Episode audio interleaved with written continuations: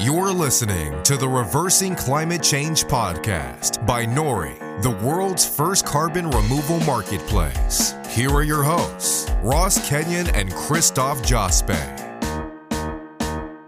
Hey, welcome to the Reversing Climate Change podcast. Paul liked that one. Wow, huh? I don't like it when you say hey. I like hello.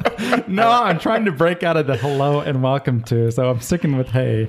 Hey, it's the Reversing Climate Change podcast. I am Ross Kenyon here with Christophe Jospe and Paul Gamble.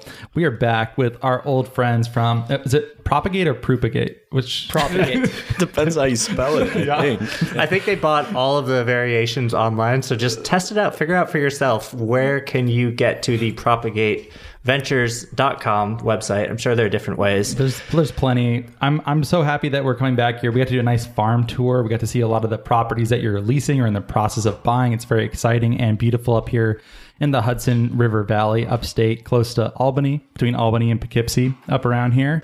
Christophe has been wanting to write an article for so long. It's been haunting our Trello board called Nori is Hanging Out on Farms. Christophe, will it finally be written now? Now that you're calling me out, it's probably the article that will come with this podcast and probably some color along the way of things we learned. I learned something on the farm today. I learned a lot. I ate some cheese. That cheese was very good. That was Churchtown? What was the name of that place? Churchtown Dairy. Churchtown Dairy. Yeah, we had some Camembert, but it wasn't regionally specific to Camembert. So there's some generalized term for that variety. Sure. I don't know what it is, but it was delicious. Normally we start out with our guest's story, but if you're a longtime listener, you already know all about Propagate. They had the chance to introduce themselves last time. So this version 2, we get to a little bit deeper. But okay, Harry, you're on the podcast for the first time, so how about you introduce yourself? Hey, how's it going, everyone? My name's Harry Green. I'm one leg of the tripod of Propagate Ventures. I head up farm development. You know, it's been a year. Ethan, what's happened in the last year? It's a great question. I mean, at the end of the day, and I'll kind of throw this out there for any newer listeners, like, what is Propagate? So we develop and manage agroforestry investments. And for those that are unfamiliar with agroforestry, it's the integration of tree crops, fruit, nut, and timber into existing farm operations. So that could be row crop, livestock. In the context of what that fits in with Nori, carbon is, of course, the huge component that we all like to jam on. So what's happened in the last year? It's a lot. It's funny thinking too much or too little. It's a lot. It's a lot. So we've been active. So this has been almost a year to date. And it was last November, I believe. Last November, right. Yeah. So with that in mind, we are now about 150 acres under management as an organization. So we measure acreage under management, acreage under advisement.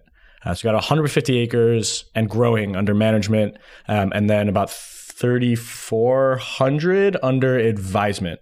So on the project development and farm management side, that's more like the 150 acres that we spend our time actively in and out, mostly Harry doing lots of running through the woods, of course, as a function of that.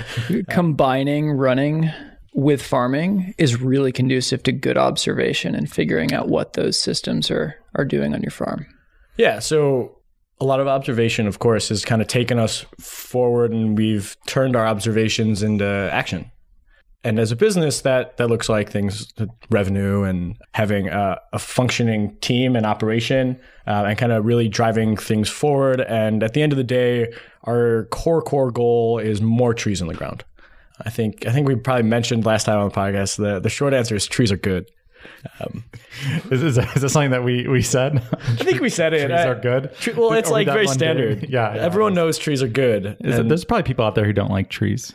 You ever meet someone who's just like, trees? Not yet. Trees have to be planted in context, right? Because if we look at a really dry grassland or a desert and just plant trees and expect them to do well without improving that local water cycle, it might not be the best treatment for the land. Maybe increasing the effectiveness of the grazing processes on that land, not to dive too deep too quickly, but grazing for those that are in more brittle climates might be a better solution than just trees. Yeah, you're explaining how we're going through these fields that the process works where you have grass that is maybe not woody, and then as time goes on and it's left to grow, it turns more woody, and then you see certain types of trees, and then eventually you can come just to an old growth forest naturally. And there's a process by which that works, and you're trying to leverage some of that natural momentum for a way that can be incorporated into productive farmland. Exactly. Yeah. So that process is what we call ecological succession. And in places where it rains a lot and where that precipitation is evenly distributed throughout the year, we call those non-brittle climates. And in places like, say, New York or Japan or Germany or Costa Rica, just places that want to be forest, then if left to rest, that land will turn into forest slowly but surely. But then in places, say, like Arizona or Kenya or Colorado, if left to rest, something completely different happens, which, as the grazers know, is if you actually underutilize, over-rest land, you can see it desertify. So where Propagate plays in this whole equation of managing land is in these rainy locations where tree crops make a good deal of sense. And I'll add to that, and it kind of goes back to your question, Christophe, is I think a lot of what we're focused on now is thinking about place-based solutions. So like if you hit our website, you'll notice on one of our pages, we talk about the 3 Ps of sustainability, but we actually have extended that to the 4 Ps. So people, planet, place, and profit. So like with that in mind, there's really like place-based solutions. And going back to the question about context, it's really contextual to look at outcomes in that place and how that fits together. Land is very different in many places around the world. So for us as an organization, it's really understanding what that place-based solution looks like so that we're hitting our outcomes.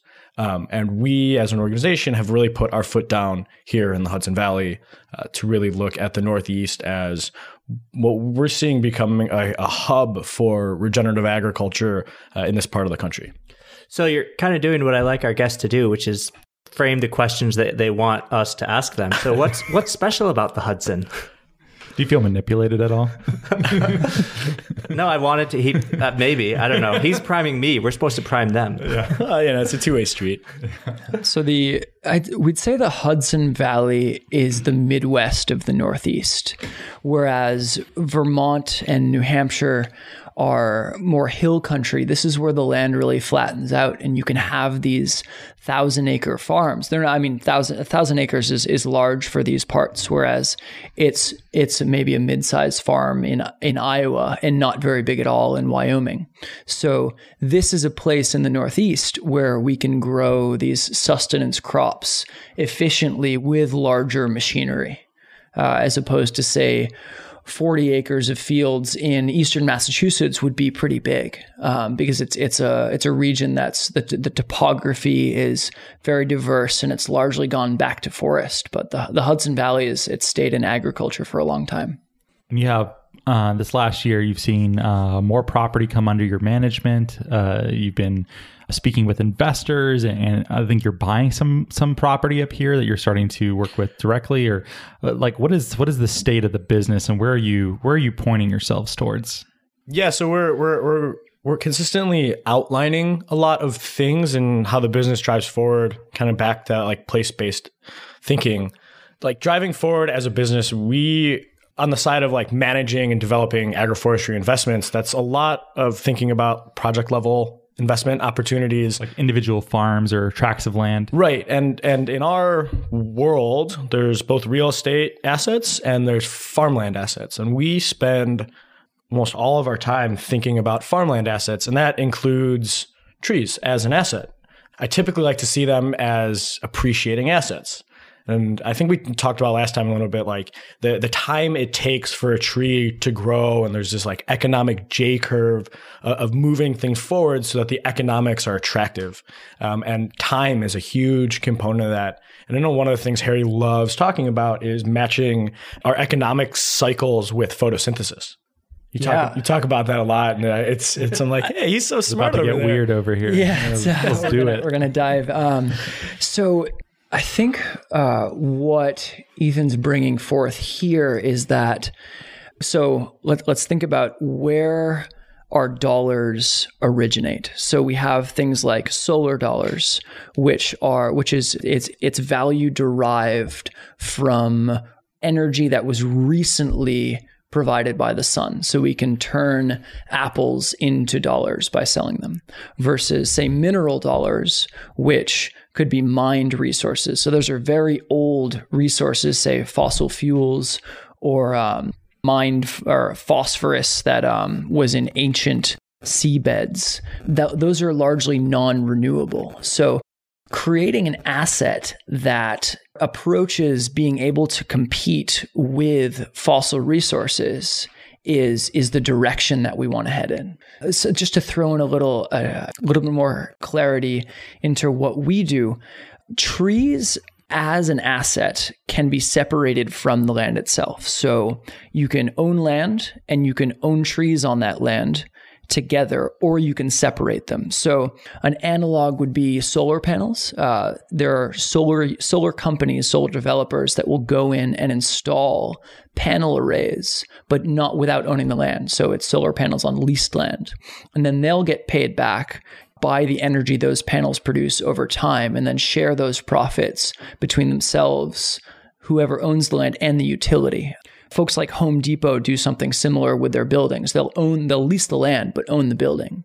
And what Propagate's doing is the exact same thing, but with organic orchards. So we won't necessarily own the land, but we'll own and manage the trees on that land. Right. And I'll add to that. And for us, like, how do we position this as a business is looking at growth markets. So like organic apples have growth year over year in the United States. So like looking at that component and looking at what's happening in supply, it seems like a pretty safe bet to say we should be investing in the infrastructure of organic apples, particularly in the Northeast, because you have access to markets, New York City, Boston, Burlington, etc. Not to forget any of the amazing cities on the East Coast, but at least New York City and Boston are the closest ones to the Hudson Valley.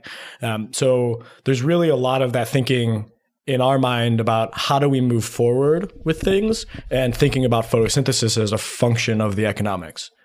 Yeah, and thinking about organic orchards, it was really interesting on the farm tour today as we were driving up to look at some of the trees where you pointed out, hey, look at that space around the tree. It's all dead. And why is that? That's because they have to keep on spraying it year over year. And those trees, oftentimes, those aren't the trees you want to touch, but you are able to find land that you're just going to maybe want trees for the first time, or in many decades, maybe hundreds of years. And you're able to say, these are going to be organic. We are going to be regenerative. We're going to sort of manage this land in a really interesting way. And I want to go back to a number you threw out, which is 150 acres under management, which doesn't seem like that much, but actually it's an extremely valuable amount of land to learn how to really propagate. And I want to go back to also where a number that really perked my ears up of how I know you guys originally, it was 1 trillion. You're talking about how do we get 1 trillion trees planted? So take me through the numbers. You've got 150 acres, which are not that many trees, but then you're going to really get 1 trillion trees. And then sort of, this is a multi-layered question, as I like to do. Take me through the numbers of how does this accelerate something which is not necessarily in the conventional way that agriculture is being done today, where there are a lot of chemicals, but is in a way that's regenerating the land. Yeah, we can dive right into that. First with the acreage that we're managing right now. So coming down to Hudson, what drew us here was the opportunity to work with the farms that we're affiliated with. We're leasing 25 acres from a larger 2,500 to 3,000 acre farm, depending on if you take into account the land that they lease. So on that land, we'll be planting an assortment of fruit and nut trees, so mostly blackcurrant, apples, and chestnuts. And then recently, with an investor, we are taking on management of another 125 acres. About 45 is in one section on that land, and then open acreage total is about 60. So it's 60 open, 60 forested. And so in order to transition to the trillion tree alliteration statement, let's look at how many trees per acre makes sense. And if we redefine what a tree is, say equate a black locust tree and a blueberry shrub or a currant shrub, and we call those trees for now, just for the sake of language, you'll plant about 25 times more shrubs on an acre than you will timber trees. Especially if you're looking into wider spacing between trees in a silvopastoral setup. So in terms of what scales, we have to look at hours of management needed to manage 1 acre of land. And it takes vastly more hours to manage organic berries or organic apples than it does to manage timber trees with beef cattle grazed underneath, rotated through that system. So in terms of that trillion tree metric, and really the heavy hitting carbon sequestering systems, we're really looking at silvopasture. But silvopasture in terms of timber, that yield doesn't arise for a long number of years. You don't get that lump sum cash flow from cutting down the tree until 15, 20, 25 and up years later, say from black locust. But with shrub fruit like blueberries or currants, you'll get a yield very soon. So creating the model of permanent crops, perennials on leased land with shrub fruit sets the stage for growing this model onto larger acreage with silvopasture. Yeah, I want to walk through how this might work. So you'll lease land. I have no idea how much that costs relative to buying outright under fee simple or something like that. And then there are a couple income streams I can think of for if you're doing trees. And imagine it's a fruiting or nutting tree. Then you have ultimately the wood. Right. At some point, you might like to sell that chestnut wood. You can sell the chestnuts in the meantime. Those chestnuts we ate were delicious. Yeah, that was wow. one of the best ones. Like, I don't really like them that much as a general rule, but that was really good. And then also, if you're storing carbon through agroforestry, then there's also potential to have that monetized through Nori at some point. How fast is that turnaround? How does this investment process work for you guys? So one thing I'll say there that. And I like to think about what are the investment cycles. And on the economic front, there's different timelines, as Harry was alluding to, in relation to what crops grow and how quickly they grow and when they're at like maturity for producing that crop or timber. And then on the other side, if we start looking at the ecosystem services, that starts to play much more quickly. So like you put a tree in the ground and it starts to do its thing, right? It's playing with the soil life and it's sequestering carbon and it's turning carbon into sugars and like totally happy to geek out on mycorrhizal you can say fungi exudates. Yeah, root exudates. So that stuff in the context of Nori, that stuff can kind of happen, right? So the ecosystem services stuff is happening. Like tree goes in the ground, boom. That's your first revenue supply. Well, so as much as it can be monetized. And that's why what you guys are working on is so important. And from our perspective, there's that plus the economics, which is what does an investment look like in terms of investing in a tree as an asset from the productivity of the crop it's producing. So those are kind of like the two ways that we look at it. And a lot of the things at the end of the day is like diversify your systems, right? So diversify your portfolio is a sound bite that I really like to tell people. But like everyone seems to understand that one. And it's like, great, well, diversify your farm for all the same reasons. And that also speaks in economic terms. So like a lot of the work we do is to pinpoint and showcase very clearly what those numbers look like and make it look pretty and show your visuals and data visualizations, et cetera, both on the ecosystem services, carbon, water, nitrogen, phosphorus, et cetera, through to like dollars in, dollars out. Yeah, trees seem that this is probably, I don't know. I know very little about that. So I can imagine that trees seem like they would take less maintenance because you were also showing us the putting in of shrubs and they were blueberry, right? In the first place. Those things seem like a lot to deal with relative to planting a tree. Trees just, they repay you over a longer period of time, whereas you're selling blueberries maybe, is it 1 year, 2 years? More like 4. Currants will yield a little bit sooner, but the shrub fruit, I mean, you get raspberries, which we can't count as a tree. I mean, canes are great, but you can get raspberries in year 1. Wow. Okay.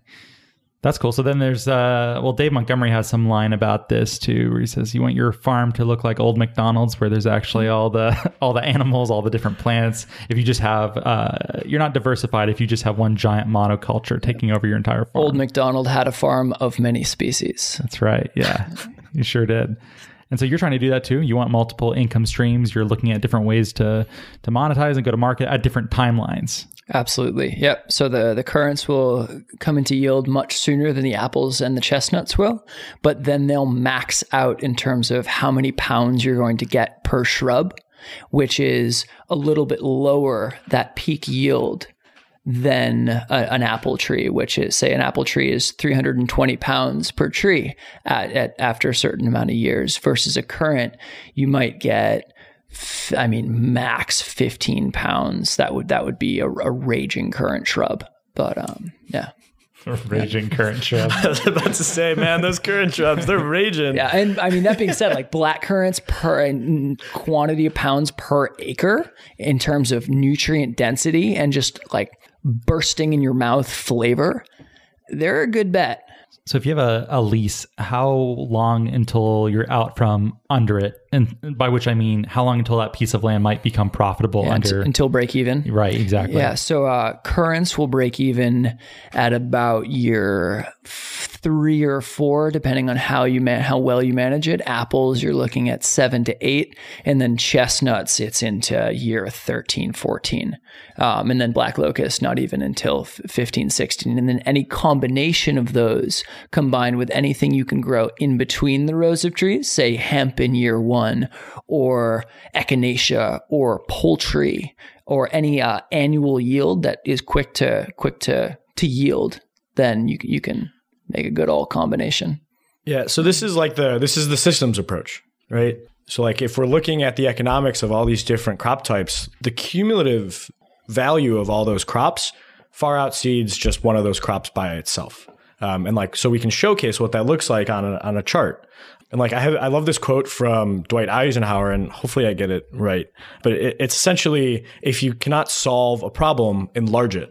And that's kind of alluding to the systems approach, like systems thinking and then broadening things around how do you solve a concern? How do you solve an issue? How do we move through things? So like, well, if we start to take into context everything that's at play or more of the components that are happening. So for example, like we're always looking at where the water's moving on the landscape. That's a huge part of understanding an agricultural system. And water is, of course, part of that. And so what does that mean from a systems perspective is we're actually looking at the watershed. We're not just looking at like where our irrigation, like what our irrigation system is on one particular piece of land, because we're part of a much larger context of the watershed that we're a part of. And like there's a lot of discussion in agriculture around runoff, like dead zones. So what you have there is you have chemicals from conventional agriculture systems that are essentially leaching out into the watershed and that are causing problems way downstream. So it's like the dead zone in the Gulf of Mexico. Well, that's all in a lot of ways directly related to agriculture because of the Mississippi, right? So these are things that like the systems approach that we want to calculate and think about as we move forward on farmland, and also as we think about how our business fits into the whole puzzle. Yeah, fascinating. There's a lot that you bring up. One of the drivers, I think, for the whole organic movement is the consumer who wants to say, I want to buy food that I think is good for the planet, is doing certain things that make the planet better. And, there are all sorts of certifications that one can get. You can be organic certified. You can be regenerative organic certified. These are sort of all looking at practices. Sometimes, though, these aren't necessarily the best ways to think about things. And maybe people are able to get away with certain things that might be short-term profitable, but long-term bad for the land. And from Nori's perspective, like we're totally bought into Propagate's model. We know that you guys are like the ecological stewards who want to ensure that what's happening at the ground level is the best. And so I guess my question here is, to what extent do consumers who are buying things under a certain label or thinking that they're doing something that's doing the right thing helping? And to what extent are they sort of having a greenwash pulled over their eyes, and where can some of our listeners become educated in knowing the difference? Are you getting tag teamed in over here? Jeremy sauntered over here from his position on the couch, calling in the reserves. Yeah. So in terms of consumer knowledge and connection to where our food comes from, the best way you can assure that what you're eating is good for you and good for the planet. This is the center of good for your health and good for planetary health. The overlap there, the center of that Venn diagram, is significant. So how can we assure that that food is good? The best way to do that is to know exactly where it comes from. Know your farmer. They say that, this is a direction, this is hyperbole, but we should grow our food as far from the kitchen sink as we can throw the kitchen sink. And that's not entirely reasonable. You can't have, I mean, maybe you can, but it's harder to have cattle next to your kitchen sink than it is herbs. But in terms of branding and I guess relating to food as a consumer, there are certain certifications that make good sense and are very straightforward, and it's easy to learn what they mean. But say the dilution of what is organic, for instance, it's something that is worth knowing about. So, or say let's take organic dairy, for instance. So grazing is part of the requirements for milk being organic. And that's for a number of reasons. So one is cows eating grass. It makes the milk more rich in omega-3s as opposed to omega-6s. And that's perceived to be healthier by lots of nutritionists and just the general consumer. And then in terms of cows out on grass, if let's say when a cow turns grass into manure, that manure on a living soil is an asset, but that manure on a concrete floor is an economic and ecological liability because you have to deal with it and you put it somewhere and then and move it away from that concrete floor, say into a manure lagoon or whatnot. That creates, we'll say, methane emissions, whereas if that manure went directly onto a field, then that's going to build that soil biology flywheel. So a little bit of a tangent here, but you can have organic farms where the cows actually go out and graze, or you can have, there's a really big, I don't have intimate knowledge of this because I haven't lived in Colorado for a while, but I might get this number totally wrong. It's say a 30,000 head organic quote dairy. I think it's up near Boulder maybe. And them satisfying their grazing requirement just means putting the cows out on dirt on pasture. It's not even pasture. It's just dirt with no grass on it.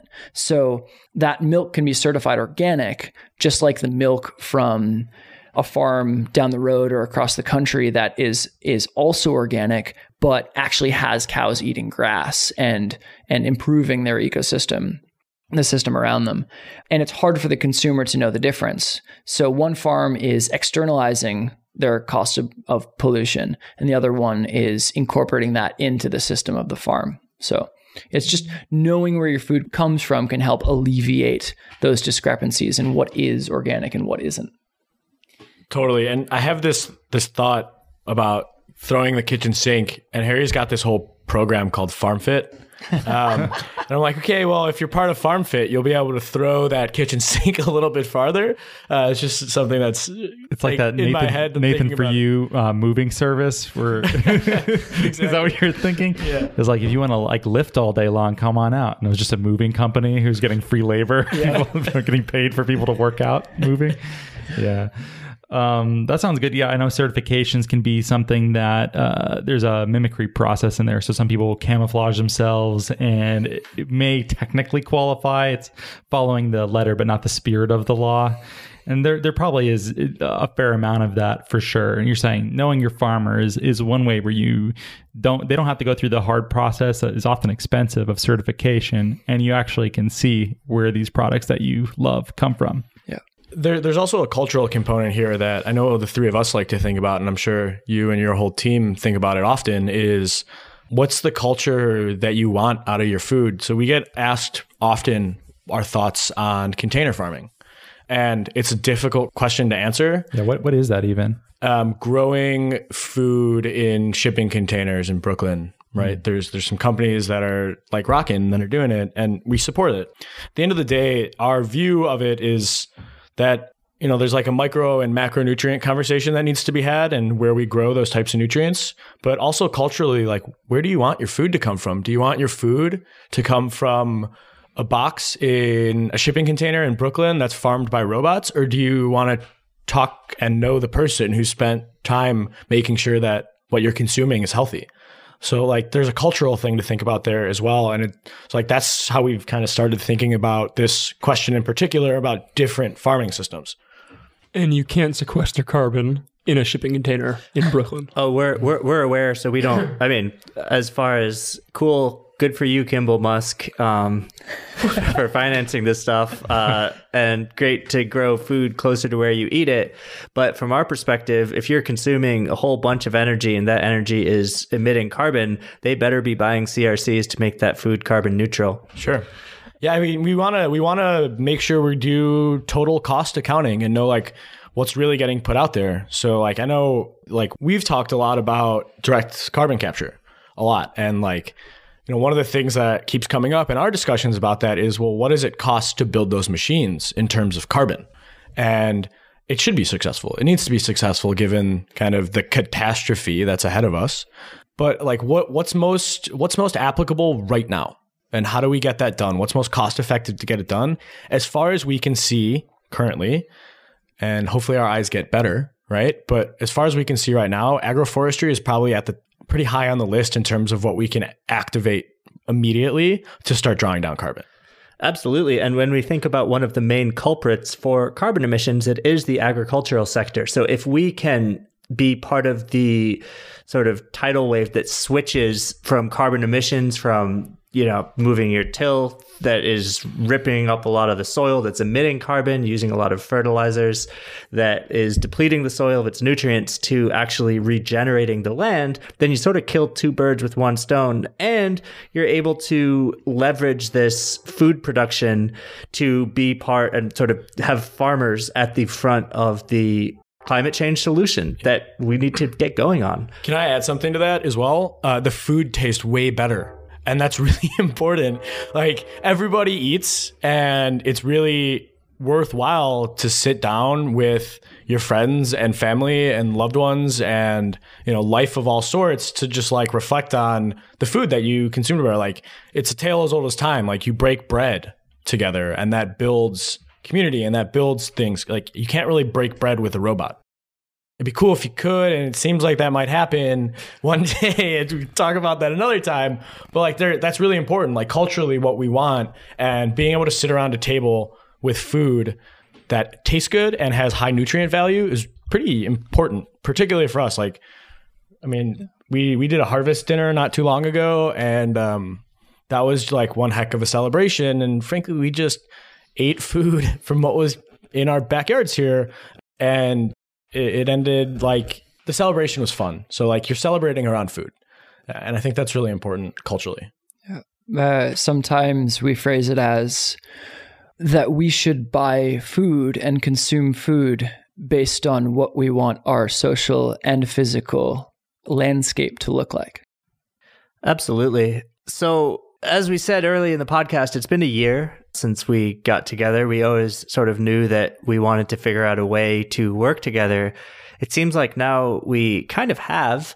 In our parlance, we would call Propagate Ventures a data manager. And for us, what that means is that you are the group that is either doing it yourself or helping others do it, which has to do with understanding all the things you're doing on your farm, all the things you need to do to make better agronomic decisions, collecting data that ultimately can be queried by Nori, and we run it through our, what's the opposite of a black box, open source methodology? Yeah, that works. Yeah, okay. So open source methodology, so this generates a carbon removal claim, which a verifier looks at, turns into a carbon removal certificate. That's a CRC. And so the data manager actually plays a really key role. So all that's to say, I'm going to turn it back to you. How do you see that fitting together, and how do you see that creating one more value add to the work that you're doing? Yeah, I mean, the biggest thing is thinking about it, and like there's two sides of it, right? One is being more efficient on the ground to do the things that we already want to do, right? We want to sequester carbon with the farming practices that we have, and being able to have a way of capturing that data on the ground level and having that feed into systems that are verifying that and getting market validation from that is really important. And then the other side of it, telling the story that we're actually able to go to a market, whether it be a consumer or a B2B market, where we're actually able to say, we have verifiers who have come in and showed this, really helps us on the ground tell the story of what makes us different comparatively to the apple orchard down the block.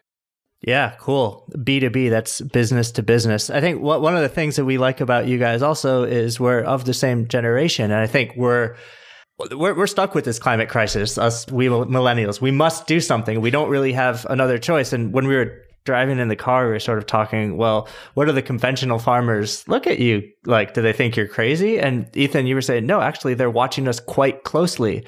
And so because they think we're crazy, but probably not. Well, the interesting story there is conventional apple orchard down the block, right? There's good relationships there. And he's like, if you can do organic, I can do organic. Right? Because they see the value. There's been 40 years of history of conventional management, which for good reason has been successful. I mean, you look at the use of those things, they have a direct input that has an outcome and that it helps them being able to stabilize their economic benefit. But at the end of the day, they want that premium of organic if they can do it. So they're looking at us very closely and for good reason.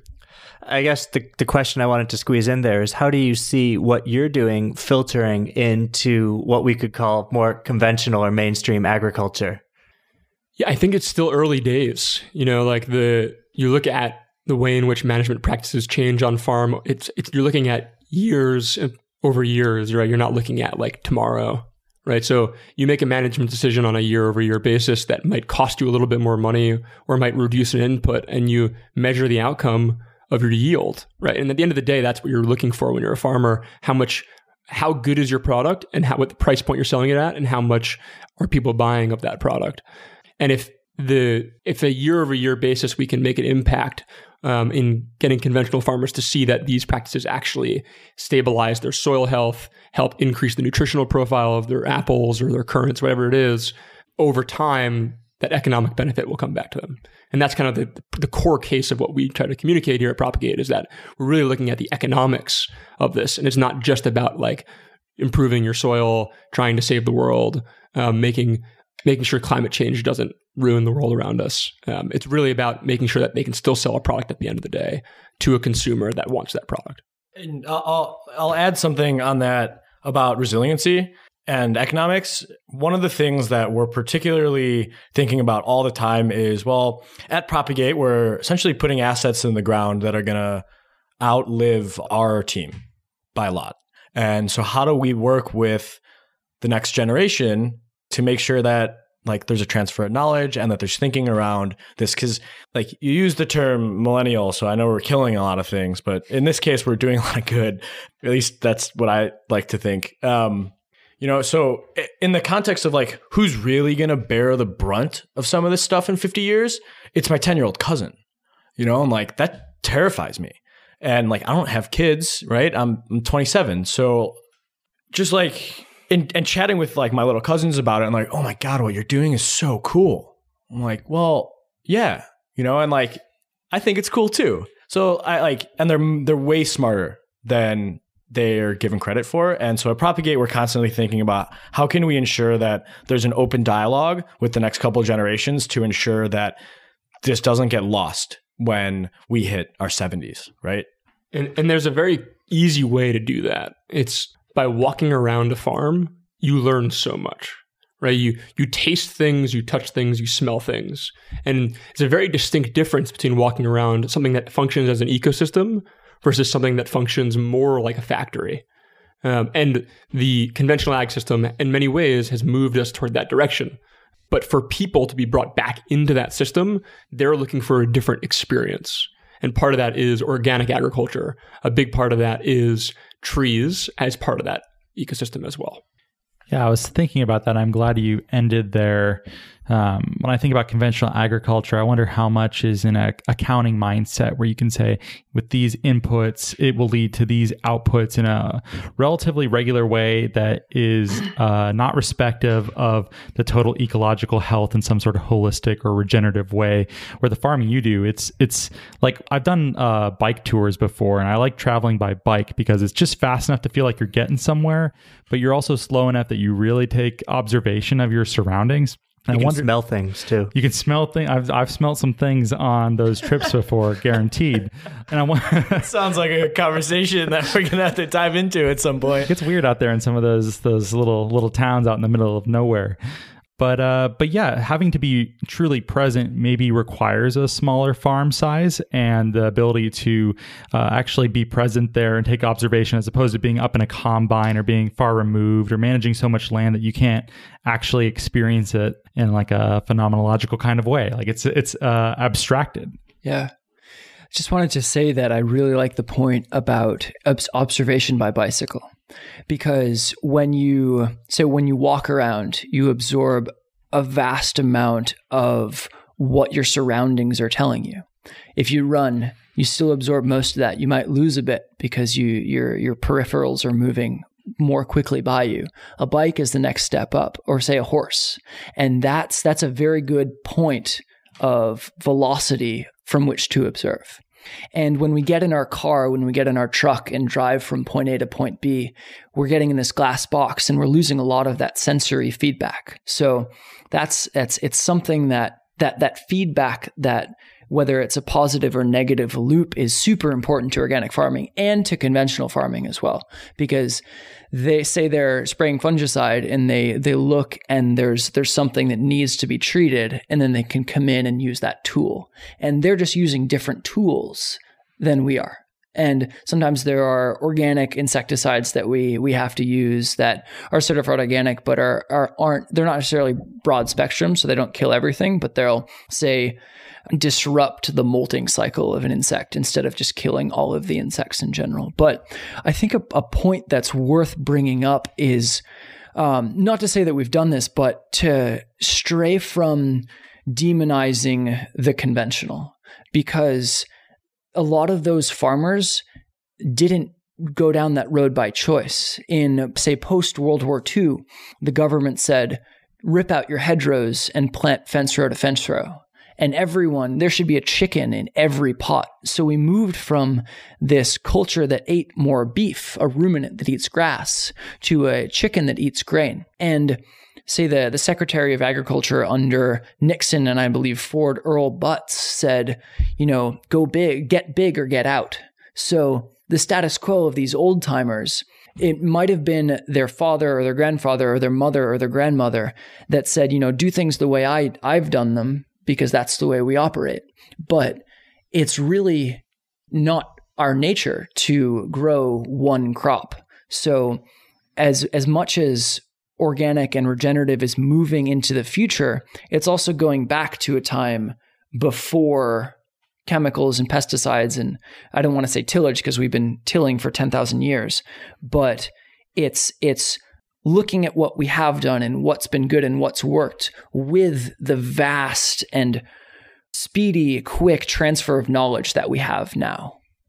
Does your work feel spiritual in this kind of way? Do you feel very connected to the land? You're just out there and it's quiet. Is this something that y'all experience on a regular basis? Yeah. So on farm, this is Harry speaking. I'll have a lot of outdoor days throughout the season and a lot of indoor days throughout the season. So I'll have to go out and do the work and come back and record it and do design work and manage people and whatnot.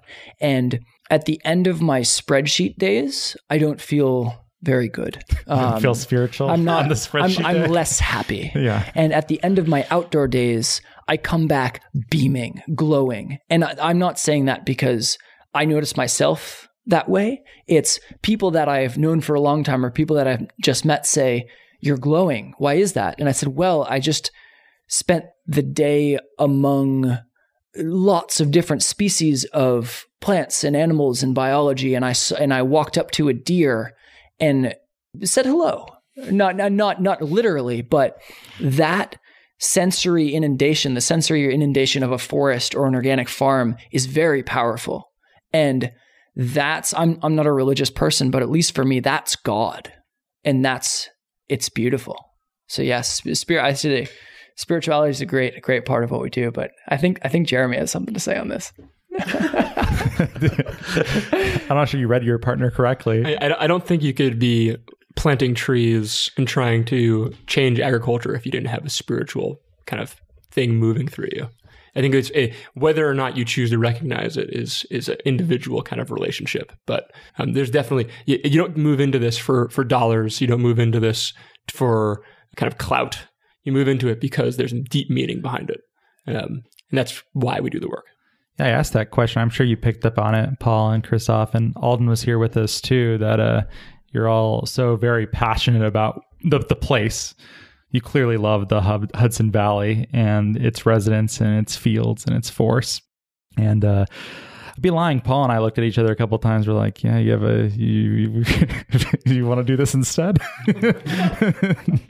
No, we don't. Started to get some plant lust. Yeah, we got, Ann Bickley uses plant lust is her term. We got some plant lust today. It pulls you in. It really does. Yeah. I mean, I think it's really important. Effectively, we're commoditizing carbon removal, but to do that, we have to connect with space and work with partners such as you who are able to say, we can ensure that each piece of land is unique and must be managed in a unique way. And if the proxy of sequestering more carbon aligns with managing this in an even better way and provides additional revenue, game on, let's go. So yeah, this has been a great podcast, Ross. I don't know if you have anything else or if we should wrap it up. No, I think that was really good. Any last words? It sounds so menacing. Last words. I have something I want to comment on. And this is like connecting the dots on the spirituality thing is, I think we, at this table, we would all agree music is perhaps a strong part of that. So I just want to comment back on, so we bumped into each other at a conference or at a concert the night before we recorded our first podcast. And that was a Grateful Dead concert. And before this podcast, we played some music together. We happened to play some Grateful Dead songs. So Bob Ware, if you're listening, come hang out on the farm. But that's long shot, man. It's a long shot, but hey, maybe one day. But I think it's really important to just like connect all the dots. And at the end of the day, you know, like, we've all had like good jokes and there's fun, and music's been a big part of that for us, and being able to bring that to the farm and really say like, what does the land want out of this? And maybe there is a spiritual component there that I haven't quite resonated with yet, or hopefully will in the future. And these guys would probably agree. So it's just something I think is cool. And we're very appreciative of the work that you guys are doing, and that you're really kind of churning forward on things. And it's important that everyone's successful across the whole space. Anyone working on climate solutions, like, it's go time and let's do it. So that's kind of like the last message. Like, we're here to help however we can add value. We're happy to have that conversation, and we want to have that conversation. I'll kind of leave it at this and, you know, let you guys roll out on it. Is Gregory Landway, who runs a group called Regen Network. He made a really cool comment once about the future business. And it's something like, somebody asked him about competition. So, like, who are your business competitors? And Gregory's answer was, well, I don't see us as having competitors. And somebody was like, what does that mean? That's not how business works. And he's like, look, the business of the future is a good co-operator, meaning if you out-cooperate me, you're already working with me, which is like totally different mindset than if you out-compete me. And at this table and across our like respective day-to-days and across this field in particular in regeneration, I think that's like a hot button issue. That's what's happening. And we're cooperating together, and we're driving things forward at a more reasonable and faster rate because we are listening to each other and we're knowing when we're wrong, or at least trying to know when we're wrong. Or at least learning from being wrong and then trying to course correct. Exactly. Those are great words to end with. Jeremy, you look like you want to lean in. So, yeah, I think one of the biggest things also about that as well is just being able to like realize that at the end of the day, the end goal is people being able to live with an ecosystem in a symbiotic relationship. And people need to be taken care of in a cooperative fashion, right? Competition oftentimes kind of pushes us to not want to relate to each other in a way that we actually kind of learn from each other deeply, that we're actually able to help build each other up. And a fundamental part of regeneration, whether it be with landscapes or with people, is being able to build things up and not tear things down. And so that's kind of a core part of our ethos. We think it's a core part of how the future of business looks. Well, I can't top any of that, so might as well just call it. Thanks for being on for the second time, Propagate Ventures, all you guys. Let's do it again. Probably not in another full year. Let's do it sooner than that. It seems like you're making enough progress where we could come back and have more fun again soon. And plus, you guys are going to move back to the Hudson Valley sometime in the next... couple years. There is some mild propaganda in that tour trying to get us to relocate. Not so mild. Yeah. Okay. Thank you. Thanks.